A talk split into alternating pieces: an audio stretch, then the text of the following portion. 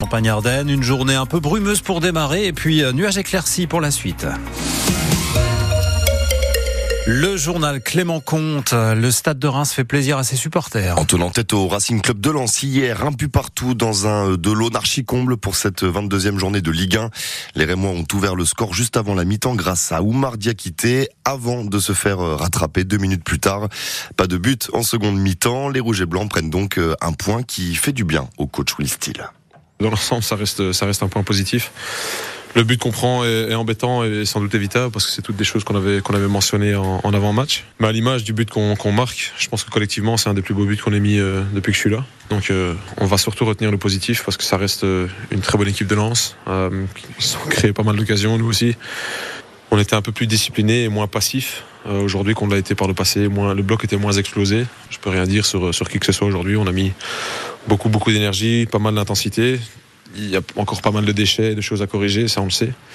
Euh, mais encore une fois, Rome s'est pas construit en un jour et, le stade de Reims est en train de se, reconstruire et essayer de repartir de l'avant. Donc euh, on reprend des points, on se remet euh, en route et, euh, et c'est le plus important aujourd'hui. Au classement, le stade de Reims est huitième. Prochain rendez-vous dimanche prochain avec un déplacement au Havre à 15h.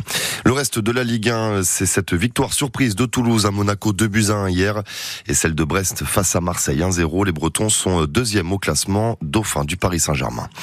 Autre sport, là c'est une énorme déception. Le Champagne Basket a perdu sa finale de Leaders Cup Pro B hier face à Vichy après prolongation 97 à 90. Les Marnais avaient pourtant 5 points d'avance dans la dernière minute de jeu. On en reparle avec notre invité à 7h45, le président du Champagne Basket, Michel Gobillot. Et les Ardennais vont peut-être attendre un petit peu là avant de retrouver leur canne à pêche. À quelques jours de l'ouverture de la pêche, l'association de protection de l'environnement Robin des Bois demande à la préfecture et au ministère de la Transition écologique l'interdiction de la pratique dans les Ardennes. Le problème vient de l'autre côté de la frontière. La rivière Mélier en Belgique est polluée au PCB depuis quelques jours. Entre 16 et 17 000 litres d'huile contaminée au pyralène y ont été accidentellement déversés. Résultat, pêche interdite côté belge et côté français. Il faut euh, se presser. Claire Chekagligny.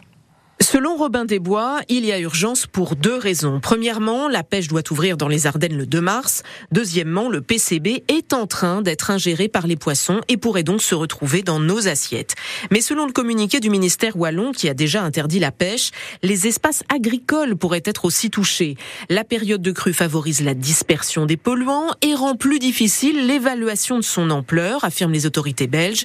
Le principe de précaution pour la santé publique est donc de mise, écrit encore le ministère de Namur. Or, la dangerosité des PCB est d'autant plus redoutable qu'elle perdure des années. Ces dérivés du chlore sont des polluants organiques persistants. En France, ils ont d'ailleurs été interdits en 1987. Près de 20 ans plus tard, c'est l'OMS qui les classait comme substances cancérigènes. Vous retrouvez tous les détails de cette affaire sur francebleu.fr. L'eau, la pollution, c'est aussi euh, le résultat de cette étude de l'Agence nationale de sécurité sanitaire. Elle montre que dans le Grand Est, on retrouve des résidus d'explosifs et des solvants agricoles dans 10% des eaux distribuées aux habitants. On y revient largement dans le journal de 7 heures et puis on vous pose la question à vous ce matin. Est-ce que vous buvez encore l'eau du robinet? Est-ce que ça vous effraie? Est-ce que euh, les systèmes de filtre vous rassurent? Dites-le nous, appelez-nous au 03 26 48 2000. Un ancien gendarme du GIGN de Reims devant la cour criminelle du Pas-de-Calais à Saint-Omer. Il comparait pour des faits qui remontent à 2018. Lors d'une opération autour d'un camp de gens du voyage près de Lens, le gendarme du groupe d'intervention avait tué un jeune homme de 23 ans. Un décès qui avait déclenché euh, des émeutes à l'époque. Le procès est prévu sur euh, quatre jours. Verdict attendu jeudi.